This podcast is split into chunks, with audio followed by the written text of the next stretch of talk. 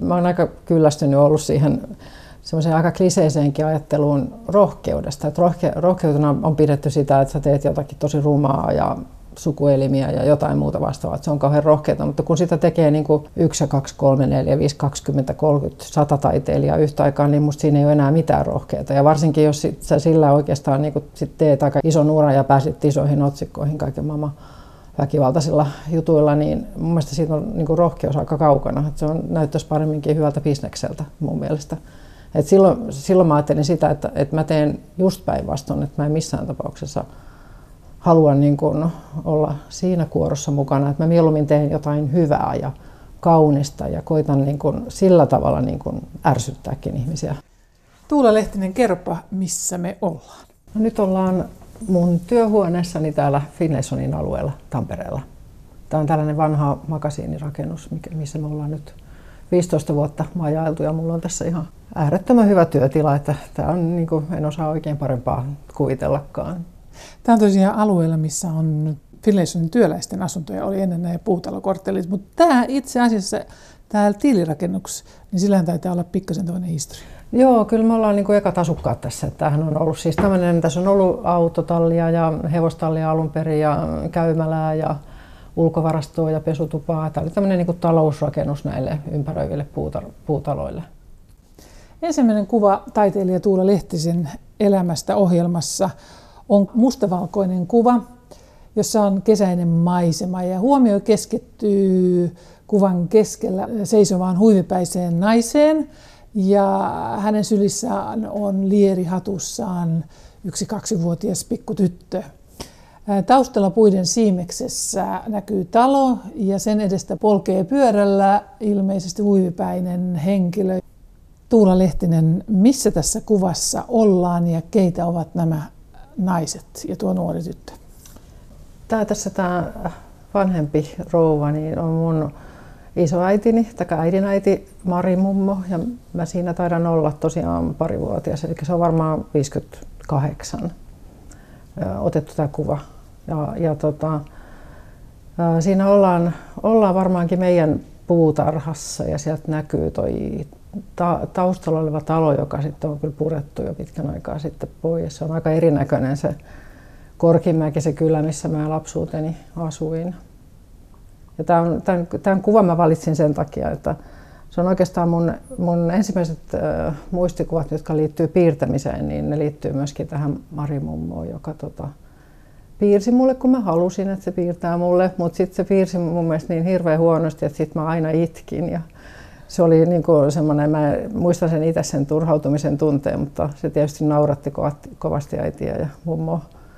Mutta silti mä halusin, että se aina vaan uudestaan uudestaan piirtää mulle. Aina mä itkin. Oliko se viivan vääryys vai muodon vääryys vai, vai oliko siinä, mikä siinä itketti, muistatko sitä? Se oli niin kömpelö, se oli niin kömpelö. Nyt kun mä itse sitä, mä muistan ihan hyvin sen auton, minkä se aina piirsi ja miten se ratti oli siinä. Se oli vähän niin kuin semmoinen sivuprofiilista semmoinen hyvin yksinkertaistettu kuorma-auto, se mitä hän aina piirsi niin ei se nyt mun mielestä nyt välttämättä ihan kauhean huonokaan ollut, mutta en mä tiedä, mä itse, itse toivoin sitten varmaan näkeväni jotain muuta, mutta en kyllä muista sitä, että mitä se oli.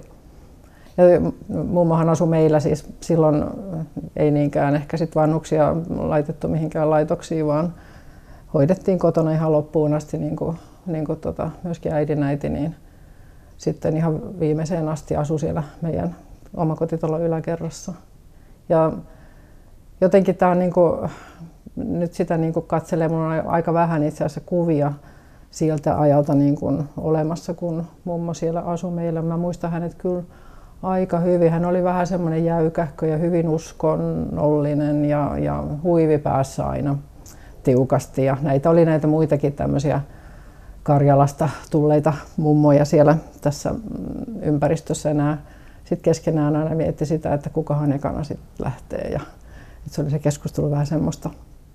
Mutta aika hurja se hänen elämäntarinansa sinänsä, että äh, hän syntyi 91 Keltossa siellä ihan Pietarin liepeillä ja joutui sieltä lähteen, lähteen vuonna 30 sillä että silloin hän kantoi mun äitiäni, joka oli kol, kolmevuotias ja, ja äidin pikkusisko oli kolme kuukautta siinä vaiheessa, että sieltä sai lähteä sitten sai mukaan ottaa sen, mikä pystyi, minkä pystyi kantamaan. Et tota, mikä luku se oli? 30, 1930. Et sieltä ne joutui jättämään kaikki maatila ja kaikki sinne ja lähtee. Miksi siihen aikaan? No silloin ruvettiin vaatimaan sitä, että joko ottaa Neuvostoliiton passin tai sitten joutuu lähteä. Ja siinä annettiin 24 tuntia aikaa sillä kertaa tehdä se päätös. Ja äiti sitä aina kertoi, että hänen isänsä niin kuin yhden yön valvoi ja mietti, että mitä tehdään. Ja sitten aamulla sanoi sitten vaimolleen, että kuule nyt pakataan tavarat ja lähdetään. Ja tota, sitten tuli Viipuriin. Äiti oli silloin siis kolmevuotias siinä vaiheessa. Ja sitten sieltäkin jouduttiin sitten lähtemään, että se on ollut vähän semmoista niin kuin luopumista ja lähtemistä se elämä niin kuin aika pitkälle, että loppujen lopuksi sitten, kun he tuli Tampereelle sitten sodan jälkeen, niin äidin isä ei halunnut enää omaa taloa. Että hän sanoi, että kyllä ne ryssät sen kuitenkin sitten vie häneltä vielä. Että se oli niin kuin aika, aika lailla sellaista niin kuin katkeroitunuttakin sitten se elämä siinä vaiheessa. Mutta monenlaisia erilaisia mielenkiintoisia vaiheita tietysti liittyy siihen elämään siellä. Että silloin kun he tuli tänne Korkimäkeen, niin se oli aika semmoinen niin kuin työläisten paikka. Siellä oli kaikki kävi töissä joko tuolla Lokomon tehtaalla tai Takossa tai Tampellassa tai jossain täällä kaupungin isoissa tehtaissa. Se oli aika lailla semmoista niin kuin punaistakin se alue, niin ne, nämä Karjalasta tulleet evakot niin eristettiin kyllä myöskin siinä yhteisössä aika tehokkaasti. Et, et sillä mä oon niin elänyt semmoisessa vähän niin kuin kahdenlaisen kulttuurin risteyskohdassa. Se ei välttämättä ollut ihan kauhean helppoa aina tulla sitten, kun ei ollut mitään kauhean kivaa sanottavaa Neuvostoliitosta siinä vaiheessa kellään näistä Karjalasta tulleista. Äitisi puolelta olet Karjalasta, mutta isäsi puolelta ilmeisesti hämäläistä, koska olet täällä syntynyt ja olet vahvasti tamperelainen. Kyllä joo, siis isä on itse asiassa, niin kuin, hän, hän muutti niin kuin elämänsä aikana varmaankin nyt on kaksi metriä tuosta tien toiselta puolta tuohon kohtaan, missä tuo meidän kotitalo sitten lopulta oli. Et tota, äh, hän on kyllä hyvin, hyvin, hyvin tamperelainen ja myöskin hänen niin kuin koko perheensä. Että, äh, itse asiassa hänen isoisänsä lähti Anilan koskelta aikoinaan 1800-luvun loppupuolelta ja äitinsä äh, suku taas on tuolta Jämsän puolelta peräisin, mutta nekin on asunut Tampereella tosi pitkään. Et hyvin tamperelaista kyllä. Sinä synnyt 50-luvulla. Synnytkö ensimmäisenä vai oliko, synnytkö keskellä sisaruslaumaa? No mä olin ihan ensimmäinen. Ja sitten tuli pikkusisko. Varmaan tuossa vaiheessa jo äiti odotti mun siskoa, niin jos tuossa on nyt kesä, varmaankin kesä 58, sisko syntyi joulukuussa 58, niin meitä on me kaksi. Kävit sitten kansakoulusi täällä Tampereella ja, ja pääsit ylioppilaaksi, mutta millainen koululainen olit ja mitä suosikkiaineita sinulla oli? No mähän olin ihan tosi kiltti koulutyttö kyllä ja, ja tykkäsin koulun käymisestä. Mä olin äh, kans, tuolla Koivistonkylän kansakoulussa ja sitten normaalikoulusta, Tampereelta Norssista kirjoitin ylioppilaaksi 75. Ja Mä olin siis niin kuin hirmu kiinnostunut kielistä ja, ja kuvataiteesta tietysti, mutta sitten niin kuin muut aineet oli kyllä vähän sellaisia, että mulla jotenkin kun lähti tavallaan se kuvataideharrastus käyntiin, niin sitten jäi kyllä kaikki muut asiat niin kuin sivuun. Sanoit, että tuolla on ihan pienenä huomioit ja kärsit, jos joku piirsi kömpelösti, niin miten oli sitten koulussa? No ehkä sitä nyt ei silloin, ehkä en ruvennut itkemään, jos joku piisi huonosti. Mutta itse tota noin, niin mä huomasin niin ekan kerran sen, että, että mä osasin ehkä piirtää jotenkin, niin se oli ihan kansakoulussa joku ehkä kolmannella luokalla tai suurin piirtein niitä aikoja. Tein, piirsin kuvan yhdestä luokkatoverista ja sitten muistan sen, kun kaikki kerääntyi siihen ympärille katsomaan sitä. Se oli jotenkin semmoinen ihana hetki, kun tajusin, että osaa tehdä jotain. Jos kuuntelijana haluat nähdä kuvat, jotka inspiroivat tätä keskusteluamme, niin löydät ne netistä, kun kirjoitat osoitekenttään kuusi kuvaa, lähetykset ja kuvat. Toinen kuva on kuva lyijykynää piirroksesta. Tuossa piirroksessa on kuvattuna takaa päin nutturapäinen nainen, joka on pukeutunut puolopaitaan ja tosi mielenkiintoisesti kuvioituun liiviin tuollaiset liivit taisi olla 70-luvulla aika suosittuja. Ilmeisesti sinä olet Tuula Lehtinen piirtänyt tuon kuvan. Muistatko millainen oli tuo tilanne, kun piirsit tämän kuvan? No tilannetta en kyllä ihan kauhean tarkkaan muista, mutta tämä oli ihan niitä mun viimeisiä lukiovuosia, kun mä olen tehnyt tämän näin. Mutta se oli semmoinen tärkeä asia mulle piirtäminen ja jotenkin se ajatus siitä, että, että mä haluan taiteilijaksi, kun mä sen keksin, sen ajatuksen tai se syntyi mun mielessäni, niin sen jälkeen niin kun, mä aloin tehdä aika paljon töitä. Että mulla oli koulussa näyttelyitä ja mä piirsin. Nimenomaan se piirtäminen oli ehkä se, niin se pääasiallinen menetelmä, mitä mä käytin. Mä olin todellakin kiinnostunut siitä niin kuin viivasta ja siitä, miten niin kuin, ihan tuollaisella yksinkertaisella välineellä saa aikaiseksi sellaisen niin kuin todellisuusilluusion. Silloinhan oli, fotorealismi oli silloin kauhean in ja mä ihailin monella tavalla. Kävin monta kertaa katsomassa Ars-näyttelyä, joka oli täällä Tampereellakin silloin esillä ja se nyt ehkä näkyy näissä vähän näissä mun sen ajan piirustuksissa. Aiheet oli niin kuin ihmisiä, yleisesti ottaen. Oikeastaan hyvin vähän tein mitään muuta kuin ihmisiä. Se oli niin kuin kaikki kaverit ja ystäväpiiri ja perheen jäsenet oli, joutu olemaan niin kuin mallina yksi toisensa jälkeen ja istuin aika pitkäänkin sitten, koska mä tein ne kyllä ihan mallista enkä minkään valokuvan pohjalta yleensä. En tiedä nyt tätä kun katsoo, niin se on kyllä aika näköinen. Siinä on Sari Paukku, yksi entinen luokkakaveri ja, ja tota, se on hyvin hänen näköisensä, mutta voi olla, että mun suurin kiinnostukseni on ollut tuossa tuon liivin kuvioinnissa ja hiusten noissa kiemuroissa, mitä nyt tuossa Lyykynällä on ottanut esille. Ja se on tosiaan tämmöinen klassinen, 70-luvullahan noi liivit oli tosi muotia. Kyllä, joo. Se on just semmoista tyypillistä ja sitten noi, noi polopaidat, niin jotenkin tunnistan sen kyllä itsekin tuon tuonne. Toi itse asiassa toi noiden, noiden kuvioiden piirtäminen, niin senkin takia mä nyt valitsin tämän kuvan, että, että siinä on itse asiassa vähän niitä samoja teemoja, mitä mulla on ollut sit myöhemminkin koko ajan, toi tavallaan niin kuin niin ornamentin ja, ja dekoraation niin kuin mukanaolo, niin se on ollut, ollut niin kuin ihan jatkuvasti ja vielä edelleenkin. Nytkin mä teen niitä vähän samoja, samoja aiheita. Tosin nyt ihmiset on ollut hyvin vähän niin kuin mukana pitkän, pitkään aikaan. En ole oikeastaan tehnyt tällä tavalla näin niin kuin henkilökuvia. Mutta kukat sitä enemmän? Niin, sitä enemmän ehkä sitä kylläkin, että kukat tavalla tai toisella. Yksi, yksi syy, miksi mä valitsin tämän kuvan tähän on se, että, että se oli tavallaan niin kuin semmoinen merkittävä kuva mulle. Silloin oli tota, nykytaiteen museossa täällä Tampereella oli sellainen arvostelupalvelu ja sitten sieltä aina valittiin semmoinen neljä kärjessä ja mä silloin sitten koulutyttönä pääsin siihen mukaan siihen neljän kärkeen ja siitä oli sitten kuvalehdessäkin ja kaikki tämmöinen niin oli tosi, tosi tärkeää, kun oli niin kuin aloitteleva taiteilija. Mä en ollut silloin vielä tietysti päässyt edes mihinkään kouluihin tuossa vaiheessa. Olin tätä ennen tosin ollut kyllä nuorten näytöllissäkin mukana piirustuksella kerran aikaisemmin jo. Mutta tämä oli tavallaan niin semmoinen kuva siitä, mikä, mikä oli niitä asioita, mitkä mua kiinnosti silloin tällainen realistinen piirtäminen ja, ja nimenomaan just kynä ja piirustusmateriaalina. Mä kyllä niin kuin maalasinkin jonkun verran ja tein vähän veistoksiakin. Se on jotenkin, jotenkin oli todella tärkeää mulle. Sitten myöskin se, niin kuin se koulun merkitys ja se tavallaan se, että, että löytyi sieltä sellainen kuvamataidon opettaja, joka osasi mua tukea. Eli mä en, Kati on ollut semmoinen vähän niin kuin perheenjäsen meille oikeastaan niin kuin vielä jälkeenpäinkin nytkin, niin kun hän on kyllä mukana aina, kun jotain vähänkin tapahtuu, niin Kati on aina, aina mukana. Et Katin niin kun, ää, merkitys tässä vaiheessa mulla oli tosi iso.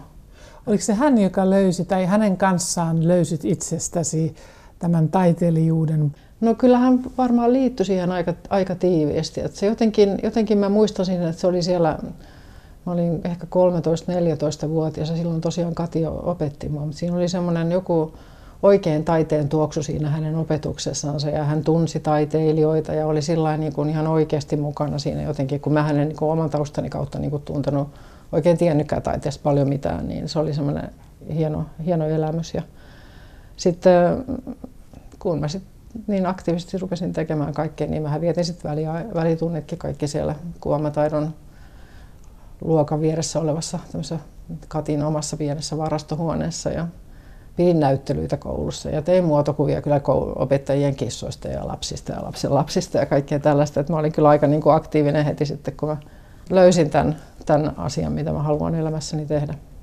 Ja sitten päädyit tuonne Kuvataideakatemiaan, josta valmistuit 1980, niin tiesitkö silloin, että mitä tuolla tutkinnolla haluat tehdä?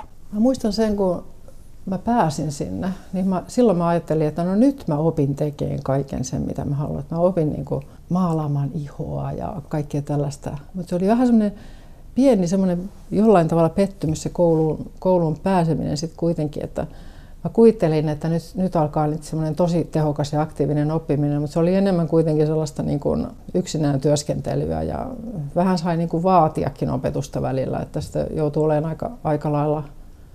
Meitä oli silloin ehkä kaksi, kolme, neljä henkeä siellä grafiikan linjalla ja, ja tota, 304 tilaa, niin siellä oli silleen niin kuin aika hiljasta välillä. Et se oli vähän semmoinen niin kuin yllätys mulle kyllä.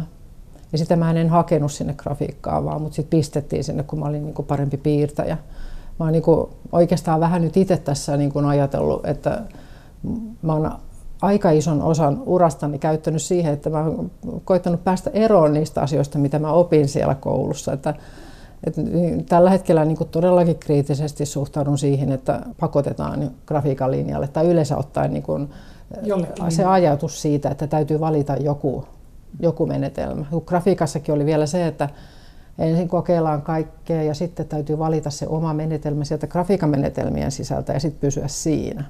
Että ei saisi niin hyppiä menetelmästä toiseen. Saati, niin kuin, että mennä sitten sieltä vielä grafiikan alueen ulkopuolelle jopa, jopa maalaamaan tai kuvanveistoon. Että sitä pidettiin niin kuin hyvin semmoisena niin tärkeänä asiana, että sä oot niin uskollinen sille jollekin aatteelle tai jollekin. Mä en edes ole, ollenkaan enää edes tiedä, mikä se, miskä sitä voisi sanoa. No mitä sitten teit sillä tietotaidolla, kun olit päässyt sieltä koulusta ulos, niin, niin mihinkä sitten olit graafikko, niin mihin sitten suuntaudut? No siis tietysti edelleen kiltinä koulutyttönä, niin minähän sitten tietysti tein kaikkeni asian eteen ja juuri niin kuin oletetaan. Eli olin kyllä sitten niin kuin 100 prosenttia graafikko tosi pitkään ja, perustin tänne Tampereelle grafiikan paja Himmelblaun yhdessä Näsäsen Virpi ja Reima Anderssonin kanssa ja kirjoitin, olen tietysti kirjoittanut kaksikin oppikirjaa tai tämmöistä käsikirjaa näistä metalligrafiikan tekniikoista. Ja tehnyt todella paljon grafiikkaa ja on se edelleenkin, tässä mulla on edelleenkin kaikki välineet ja teen grafiikkaa välillä ja teen mielelläni, mutta, mutta kyllä se nyt niin kuin, todella niin kuin erilainen on se mun oma mm, niin kuin arkeni tai se menetelmien kirjo, mitä mä käytän tällä hetkellä, että taidegraafikko-sana ei niin kuin oikein istu enää, ei pitkiin aikoihin enää kuvannut sitä, mitä mä olen. Eli grafiikka on laajentunut koko taiteen kentälle kirjoksi kaikkea, keramiikkaa, taloja, vaikka mitä. No joo, siis... Ähm, Olet it, vapauttanut itsesi. No kyllä joo, ja sitten, sitten nyt tällä hetkellä mä niin ehkä katson sitä niin kuin grafiikan aluetta niin, että se on enemmänkin niin kuin joukko välineitä ja hyödyllisiä mm, tämmöisiä kemiallisia ilmiöitä, mitä voi käyttää hyödykseen niin kuin sit maalaamisessakin. Että tavallaan, tavallaan niin kuin se on sellainen ehkä ihan hyvä konkreettinen teknismateriaalinen mm, pohja sille kaikelle, mitä mä teen. Että kyllä se niin kuin tulee sitten esille aina sieltä täältä, niin kuin nyt esimerkiksi posliinia mä oon tehnyt aika paljon nyt viime aikoina, niin kyllä mulla mielellään on siinä mukana joku painettu kuva kuitenkin. Ja se on aika ihanaa, kun pystyy käyttämään sit siitä, valita sieltä työkalupakista sen menetelmän, joka siihen parhaiten sopii. Eli jos mä haluan tehdä jotain viivamaista jälkeen, niin sitten mä voin tehdä sen viivasyövytyksenä. Tai jos mä haluan tehdä sen silkkipainolla, niin sitten mä voin tehdä sen sillä tavalla, että mä en ole sillä niin kuin, sen tavallaan semmoisena vapautena, että ei tarvi välttämättä olla sitoutunut käyttää vaan yhtä tekniikkaa, vaan voi niin kuin valita sen sieltä isosta kirjosta, sen mikä parhaiten sopii. Kolmas kuva on mustavalkoinen kuva ja ää, tässä kuvassa etualalla on pudonneita syksyisiä lehtiä. Taustalla on ikään kuin lehtipuista koostuva seinä, jonka keskellä on aukko. Ja tuon aukon keskellä ää, seisoo nuori nainen. Hänellä on päällään pitkä äitiysmekon kaltainen mekko ja vaalea villatakki harteillaan. Tuula Lehtinen, ilmeisesti tässä kuvassa olet sinä, niin muistatko, mitä ajatuksia päässäsi liikkui kuvanottohetkellä ja missä tämä kuva on otettu? No, kuva on otettu tuolla Tahmelan lähteen luona. Siellä on sellaiset portaat. Meni ainakin aikaisemmin. Sitten on nyt pitkä aika, kun mä oon käynyt siellä viimeksi. Mutta se on siis, tässä on nyt ö, kysymyksessä vuosi ö, 78 ja sen on ottanut mun ö, mieheni silloinen Timo Lehtinen, joka oli valokuvaaja. Ja mä odotan tässä ensimmäistä lastani Lauraa. Ja tämän valitsin tähän sen takia, että, että se oli niin kuin hyvin tärkeä kesä mulle ja, ja halusin myöskin tuoda esille sitä niin kuin, tavallaan niin kuin perheen ja muiden ihmisten merkitystä niin kuin omassa elämässäni. Tämä on tämmöinen hyvin henkilökohtainen, henkilökohtainen kuva, joka ei sinänsä liity niin kuin taiteen tekemiseen ehkä muuta kuin ehkä käytännön asioiden kautta. Että Laurahan syntyi niin kuin kesken mun opintojen. Se oli aika, aika lailla tietysti huono ajoitus, mutta, mutta se oli niin iso elämys kaiken kaikkiaan. Se, juuri se kesä, kaikki Laura syntyi elokuussa, että on siinä varmaan aika lailla elokuun alkupuolella otettu tämä kuva. Ja se oli ihana kesä, siis se oli jotenkin niin sellainen, mä nautin siitä raskaana olemisesta ja siitä, siitä tulevasta ö, ihmisestä jo etukäteen. Ja se oli, tietysti se ajatus oli erittäin huono, että kesken opintojen yhtäkkiä on kuvioissa mukana pieni lapsi. Ja toinenkin tuli sitten aika pian, Ossi syntyi siinä sitten jo vielä myöskin opintoaikana, eli viimeisenä opintovuonna. Silloin opettajat kyllä siellä sanoi, että siihen se loppui sitten se mun urani, kun mä sain lapsia, mutta mulla ei itselläni ollut minkään näköistä pelkoa siitä, ettenkö minä niin pystyisi tekemään taidetta, vaikka mulla on lapsi. Että se on niin kuin aika niin kuin mustavalkoista ajattelua aika usein, että kun nainen saa lapsia, niin sitten loppuu niin uran tekeminen, mutta eihän tietysti oli siellä niitä miespuolisiakin opiskelukavereita, jotka sai lapsia, mutta ei heitä, heillä ei niin ollut mitään tällaista uran loppumisen uhkaa siinä vaiheessa. Mutta siitä huolimatta, että mulla oli ne kaksi pientä lasta siinä syntyi, niin mä tein ihan kaikki, suoritin kaikki kurssit tai toimitin kaikki ne työt, mitä piti tehdä, mutta kyllä mutta silti leikattiin pois se koulun opintotuki, koska mä olin niin kuin, sain lapsen. se oli vähän erikoista, mutta tota noin, niin, mulla oli kauhean kiire päästä niin kuin elämään oikeaa elämää ja rakentaa elämää ja, ja, ja päästä tekemään töitä ja, ja lähteä niin kuin liikkeelle omin, omin avuin. Ja se, se ehkä siitä oli hyöty siitä, että lapset syntyi niin aikaisin, niin mä, mun oli pakko vaan saada se mun, se mun niin kuin työn tekemisen niin, niin kuin sopeutun siihen, että mulla on lapset. Et sitä oli silloin, kun lapset oli päiväkodissa, niin mulla oli se tuntimäärä aikaa tehdä töitä, ettei siinä nyt kauheasti niin kuin haaveiltu punaviinilasin kanssa yhtään missään. Et se oli niin kuin aika kurinalaista se elämä. Ja sittenhän myöhemmin sitten, kun sain järjestettyä niin, että mulla on työhuone kotona, hmm, no mulla oli silloinkin, kun muutettiin Tampereelle, niin mulla oli kotona työhuone jonkun aikaa, niin lapsethan on sitten vähän niin kuin kasvanut siellä työhuoneessa. Että Onko heistä päätynyt sitten oikein taidealalle ammattilaisiksi? No Laura tekee tällä hetkellä taidekoordinaattorin työtä meillä Raitsimmer Oyssä. Varpu opiskelee arkkitehtuuria ja Ossi nyt on siis enemmän tuolla niin kuin fysiikan puolella ja tieteen puolella, mutta Ossi on kuitenkin se, joka, joka esimerkiksi tekee mulle näitä mosaiikkitiedostoja ja kaikkea tällaista, että Ossi sujuu toi kaiken näköinen ohjelmointi aika näppärästi. Olet myös opettaja, toiminut opettajana Bergenissä ja täällä Tampereella. Niin miten näet Tuula Lehtinen naiseuden ja taiteen yhdistämisen äh, tänä päivänä? Historian aikana se on ollut aika kommervenkkistä. On se, on se vaikeaa nykyäänkin. On se tietysti ihan, ollaan, ollaan kuitenkin jo ihan toisella vuosituhannella kyllä nyky, nykyään on helpompaa ja miehetkin suhtautuu asioihin vähän eri tavalla ja on, on enemmän aktiivisia kotona kuin mitä aikaisemmin on olleet. Kyllä se tällä hetkellä on, on niin kuin jotenkin muuttumassa tilanne. Vaikka tosin myöskin samanaikaisesti on kyllä merkkejä siitäkin, että, että se naisten aseman se tasa-arvo ei ole mitenkään niin eh, kiveen hakattu ja itsestäänselvä asia, että, että voi, tehdä, voi, voi tulla takapakkiakin jossain vaiheessa, että siitä pitää edelleen pitää huolta.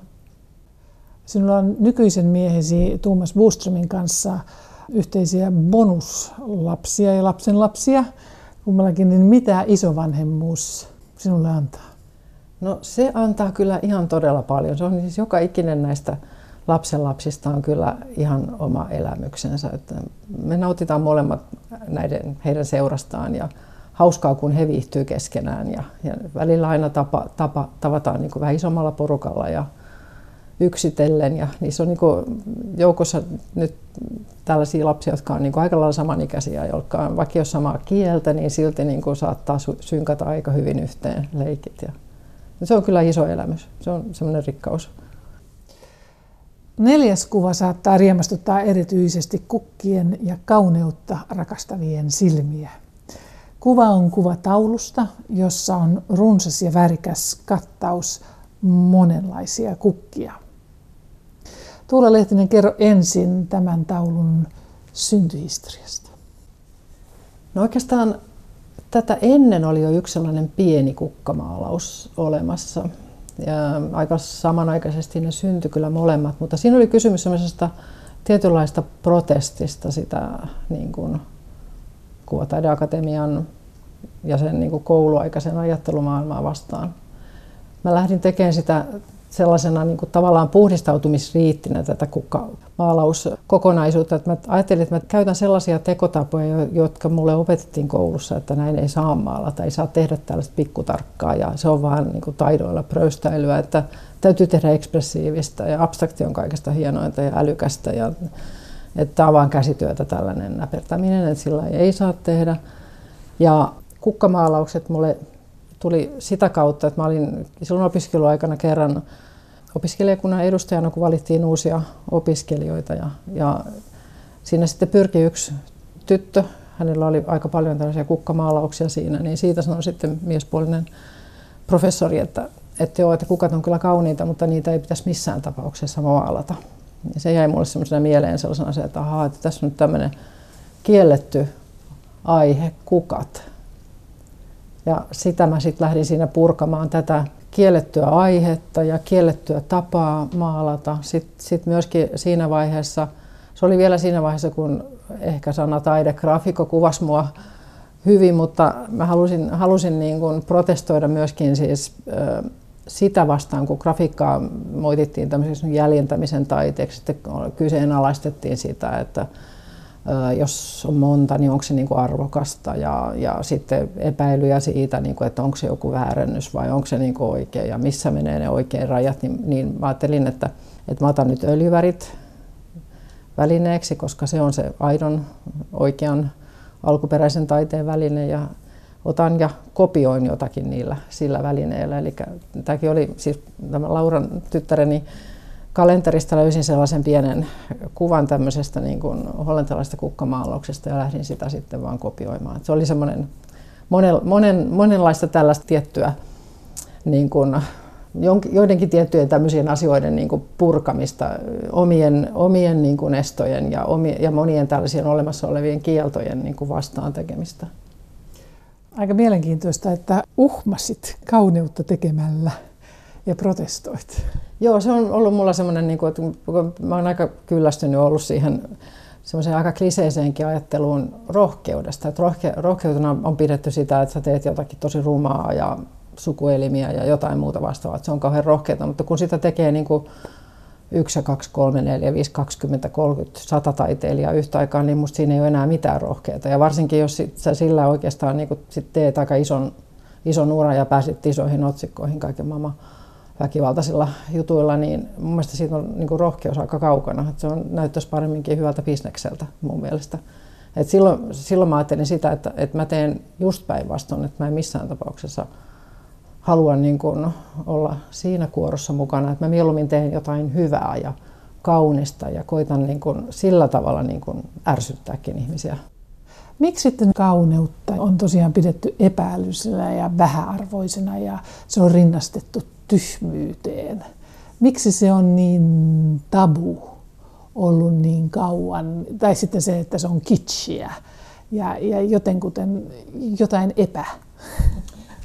Jossain modernismin vaiheessa niin taide halusi niin kääntää kelkkansa toiseen suuntaan ja kääntää selkänsä kauneudelle. Se ajateltiin, että se on niin kuin tavallaan kuuluu kaupalliseen maailmaan ja sillä koitetaan niin kuin miellyttää ja sillä myydään ja, ja tota, kai siihen liittyy sitten kaikkea tällaisia muutakin, että kun puhutaan kauneudesta, niin jotenkin siitä, siitä tulee tällainen helposti niin kuin ajatukset menee myöskin niin kuin naiseuden puolelle ja tämmöiset niin sukupuolten välinen tasa-arvo ja monet tällaiset asiat myöskin liittyy siihen samaan.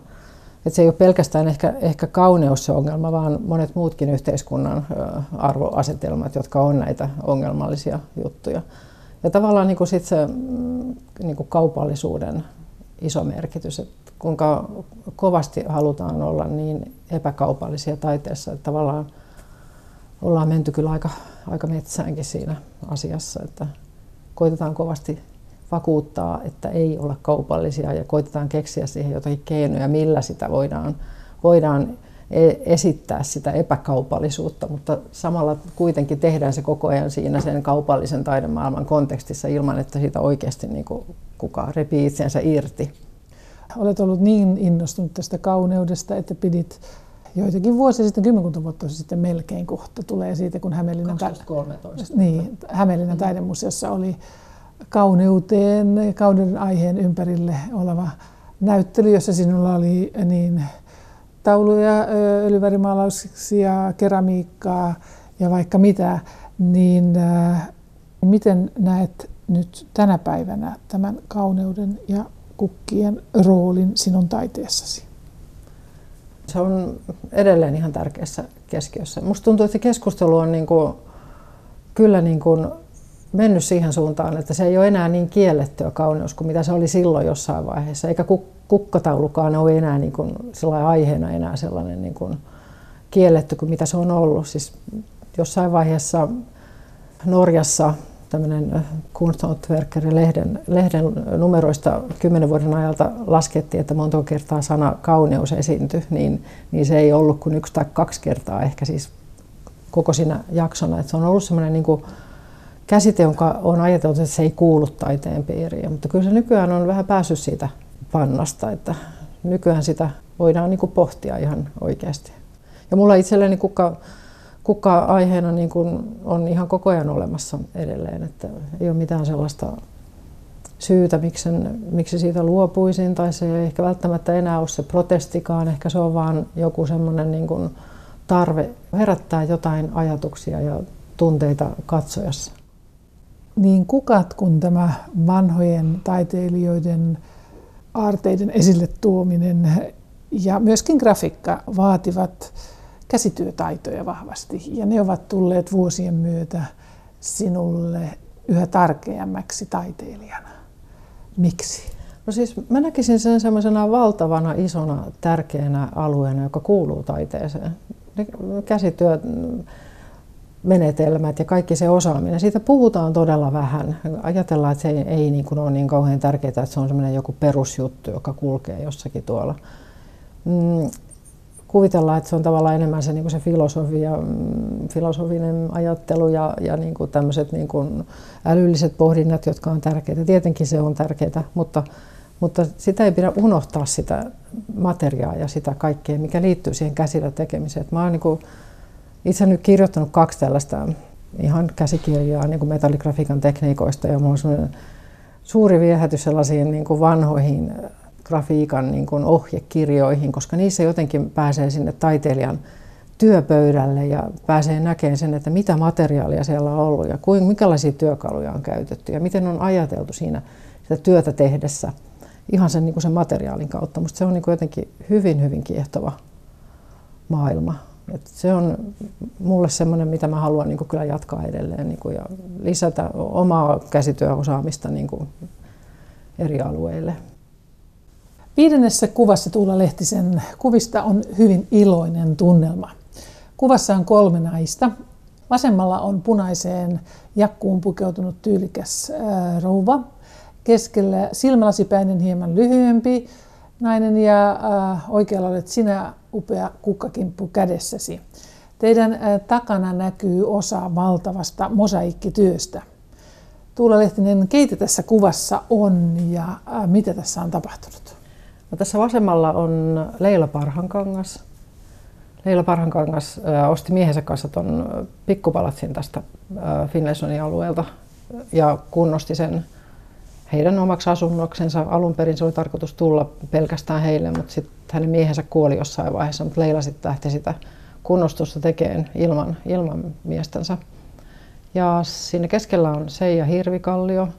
Seija oli silloin töissä tuolla arkkitehtitoimisto Lasse Kosusella ja Seija oli arkkitehti, joka vastasi tuosta pikkupalatsin kunnostustyöstä. Ja siinä on, nyt tuossa kuvassa on semmoinen hetki, jolloin tuossa juhlistetaan sitä, että mosaikki tuli valmiiksi.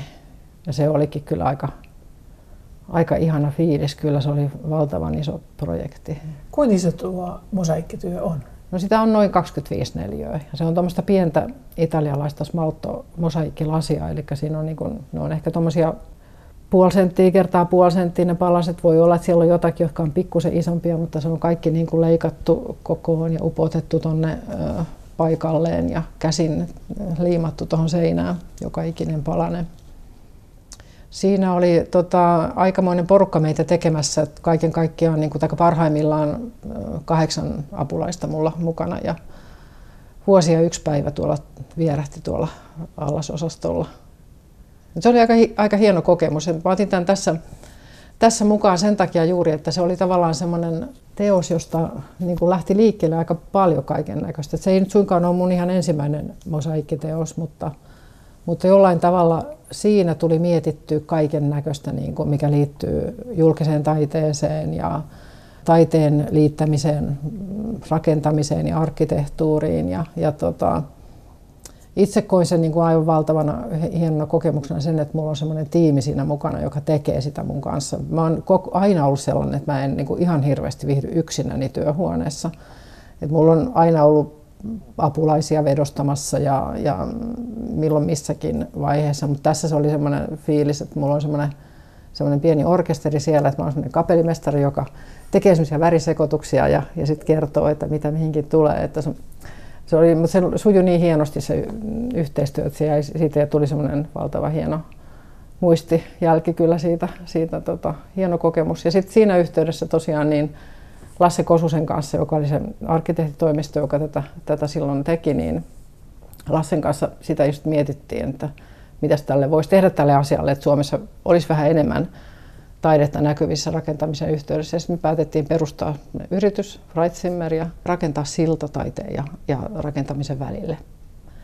Ja kun siinä on monta kertaa niin kysymys siitä, että osapuolet ei löydä toisiansa eikä osaa, puhutaan eri kieltä vähän niin kuin, että mm, taiteilijat ei tiedä, miten lähestyä rakennusmaailmaa eikä, eikä toiseenkaan suuntaan oikein osata, osata liikkua. Ja nythän me ollaan sen jälkeen sitten tehty aika paljon kaiken näköistä. Aloitettiin tuolla Vuoreksen kaupungin osan taideohjelmalla. Ja sitten tehtiin E18 tuonne Koskenkylä Vaalimaan välille ja sinne kaiken näköistä taidetta. Ja sitten ollaan tehty Rantatunnelin taideohjelmaa ja nyt tällä hetkellä tehdään tätä Tampereen ratikkaa esimerkiksi. Ja nyt olet tänä vuonna ollut mukana valtavan laajassa, isossa, monikerroksisessa sairaalan tilataideteoksessa tuolla Ruotsissa. Kuinka isoiksi voi taideteokset kasvaa? Kyllähän ne voi kasvaa mm, talon kokoisiksi, jos, jos tota noin, niin näin ja taho päättää ja antaa taiteelle tilaa. Et Ruotsissa on aika paljon hyviä esimerkkejä siitä, miten taiteelle on oikeasti, oikeasti annettu niin kuin, hyvät lähtökohdat ja edellytykset siten, että koko rakennushanke on siinä mukana, että se ei ole sellainen niin kuin, väkisin mukaan ulkopuolelta tuotu palanen, joka sitten väkisin koitetaan sinne iskeä, vaan että oikeasti niin kuin alusta lähtien niin kuin ollaan tietoisia siitä, että taide on tulossa, tulossa mukaan. Meillä on tietysti tällä hetkellä niin kuin kehitys menossa ihan siihen samaan suuntaan. Että monet keskustelun aiheet Ruotsissa, Norjassa, Suomessa on niin kuin aika samanlaisia siitä, että miten näitä pitäisi hoitaa näitä hankkeita, että miten niitä pitäisi koordinoida ja, ja miten pitäisi eri, erilaisia asioita määritellä. Mutta että nyt tämä oli aika, aika sillä niin kuin hieno kokemus kyllä olla mukana tässä niin kuin näkemässä sitä, että miten se toimii Ruotsissa, se koko sen hankkeen koordinointi. Ja tapa, jolla niin kuin tähänkin mäkin nyt pääsin mukaan, oli tämmöinen niin kuin, sinne pystyy, niin kuin Ruotsissa on tällaisia hankkeita, joihin sä voit niin kuin ilmoittautua taiteilijana lähettämällä portfolion sinne ja sitten sieltä valitaan muutama, keneltä tilataan luonnos, eli sä saat palkan siitä, että sä teet sen luonnoksen. Meillä ei ole tätä, tätä kauheasti näkynyt. Meillä on enemmän, niin kuin, sit, kun, jos on jotakin, niin on kilpailuja, että sä teet sit ilmaiseksi sen suunnittelutyön kaiken siihen. Mutta tämä on minusta aika, aika hyvä tapa niin kun etsiä taiteilijoita, mitä Ruotsissa käytetään ja Norjassakin. Et toivon sitä kovasti, että saataisiin meillä Suomessakin niin kuin enemmän t- tätä asiaa vietyä eteenpäin niin, että taiteilijoilla olisi oikeasti mahdollisuuksia tarjoutua näihin hankkeisiin. Olet tehnyt, Tuula Lehtinen, ollut mukana monessa ympäristötaideteoksessa, niin miten näet taiteen roolin rakentamisessa ja jos mennään ihan koteihin, niin sisustamisessa? No, taiteella on kyllä ihan selkeä tehtävä. Silloin kun taide tulee mukaan rakentamiseen, niin taide tuo mukaan siihen sellaisen niin kuin inhimillisen äänen ja, ja kertoo jotakin muuta kuin mitä se niin kuin arkkitehtuuri voi kertoa. Siinä on tavallaan niin kuin sellainen henki, joka tulee taiteen mukana siihen hankkeeseen. Ja silloin se on tietysti hyvin tärkeää, että se on niin kuin korkeatasoista taide, taidetta ja että se on oikeasti niin kuin sellaista, joka liittyy taiteen tekemiseen ja taidemaailmaan ja taiteilijoihin. Se on taiteilijoiden tekemään. Arkkitehdit tekee vähän eri asioita ja ajattelee eri tavalla kuin, kuin taiteilijat. Ja sama koskee myöskin graafisia suunnittelijoita ja taiteilijoita. Taiteilijan työtehtäväkenttä on erilainen ja se näkyy siinä lopputuloksessa. Kehitys on mennyt aika hyvin nyt siihen suuntaan, että taidetta halutaan hankkeisiin mukaan ja, ja yhä lisääntyvässä määrin. Mutta sellainen pieni huoli mulla on siitä, että, että sen sijaan, että me saadaan taidetta rakentamiseen, niin me saadaankin sellaista vähän tyhjää dekoraatioa, joka ei ole taidetta, jota tehdään niin kuin ehkä helpoilla, halvoilla menetelmillä ja muiden ammattiryhmien tuottamana. Se on minusta niin semmoinen ikävä, ikävä ilmiö, jota nyt näkee kyllä aika paljon. Miten sä kuvailisit taiteen ja dekoraation välisen eron No dekoraatiollekin voi olla ihan oma paikkansa, mutta silloin se pitää, sitä pitää vaan sanoa silloin dekoraatio, dekoraatioksi. Sitä ei pidä pistää siihen kohtaan, mikä on niin taiteen paikka. Taide on jotakin vähän muuta. Sillä, silloin kun on taideteos jossakin seinällä, jossakin ympäristössä, niin silloin voidaan puhua todella monista eri asioista. Ja silloin ää, sen taiteilijan muunkin tekemän työ kautta, niin se linkittyy niin kuin johonkin muualle kuin pelkästään siihen, että sulla on siinä pinnassa joku kaunis juttu, jonka tekijä ei ehkä sitten kuitenkaan ole taiteilija, jo, jo, jolla ei ole mitään sanottavaa sen kummemmin. Mä monta kertaa, kun näitä on niin kuin, näissä hankkeissa on joutunut perustelemaan sitä, että miksei nyt sitten, miksi niin kuin arkkitehti ei voi tehdä tätä juttua tai johonkin liikenneympyrään jotakin, että miksi, miksi niin muka taiteilija siihen täytyy tulla, niin sitten se viimeinen argumentti, minkä voi keksiä tai pistää pöytään, on se raha. Et jos siinä on arkkitehdin tekemä joku taiteen näköinen juttu, niin siinä vaiheessa, kun se tulee tiensä päähän tai tulee sellainen hetki, että se täytyy viedä jonnekin muualle, niin se maksaa sen kuljettaminen kaatopaikalle. Mutta jos siinä on joku kuvaveistäjän tekemä veistos, niin sen hinta on todennäköisesti noussut. Et ihan sellainen käytännön asia esimerkiksi voi olla sellainen, mikä ehkä saa ihmiset ajattelemaan, ajattelemaan sitä asiaa. Taiteen arvo kasvaa vuosien myötä. Niin, näin se yleensä on. Kuudes kuva on kuva, joka on jäänyt ottamatta tai kuva tulevaisuudesta, jota ei vielä ole. Tuula Lehtinen, mitä haluat tuossa kuvassa nähdä? No mä haluan nähdä itseni edelleen niin kuin ihan aktiivisena taiteilijana, että mulla ei ole niin kuin mitään isoa tarvetta lopettaa taiteen tekemistä missään vaiheessa. Mä toivon, että tavalla tai toisella ihan tässä samassa työhuoneessa voidaan ottaa se seuraavakin kuva ja sitten mä voin kertoa jostakin uusista projekteista, jotka on ihan yhtä mielenkiintoisia, mutta ehkä sitten jollakin tavalla taas uudenlaisia ja yllättäviä.